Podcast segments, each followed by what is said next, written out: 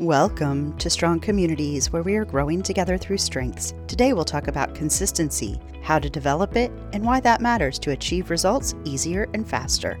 People naturally gravitate towards systems, processes, and fairness at all times, which gives birth to certain needs to truly thrive and develop. For example, they need systems and processes to guide their efforts and other people's actions. They need clear responsibilities and goals. They need boundaries between roles and people working together. They need everyone to be treated fairly and consistently across the board. They need others to shed any preference, bias, or clique behavior. They need a predictable workload and expected performance. They need people to pay attention to what they do, how they do it, and how it affects others around them. And they need steadiness in their interactions and daily work. But what if that's not possible? Does their development simply grind to a halt? No, they can still develop by challenging their natural biases.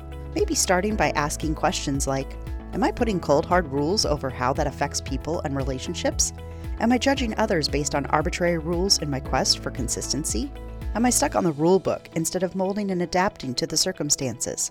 Thanks for listening, and let's keep building those strong communities together.